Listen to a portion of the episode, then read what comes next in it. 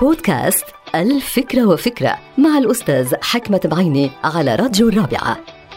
من الطبيعي أنه يشعر كل منا بالآخر ويحمل هموم الآخرين ويتعاطف معهم. مثلا شوفوا كيف بيتعامل بعض الناس مع الأطفال وليس تحديدا مع أطفالهم هن. بيعطفوا عليهم وهم في حالة الخطر مثلا أو الجوع أو الفقر والبعض بيتعاطف أيضا مع الحيوانات.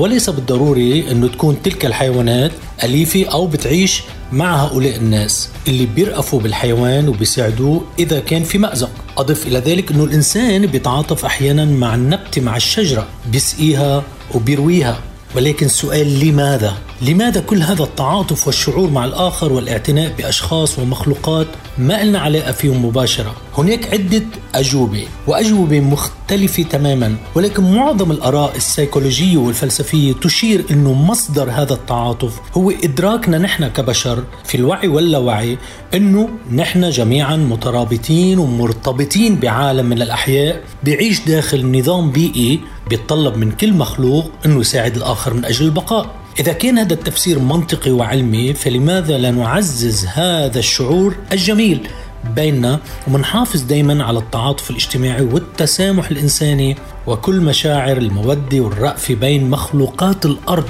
الجواب هو ببساطة أنه نحن لم نرتقي بعد كبشر إلى المستوى الإنساني اللي خلقنا من أجله ونحيا من أجله. انتهت الفكرة. هذه الحلقة مقتبسة من كتاب الفكرة وفكرة.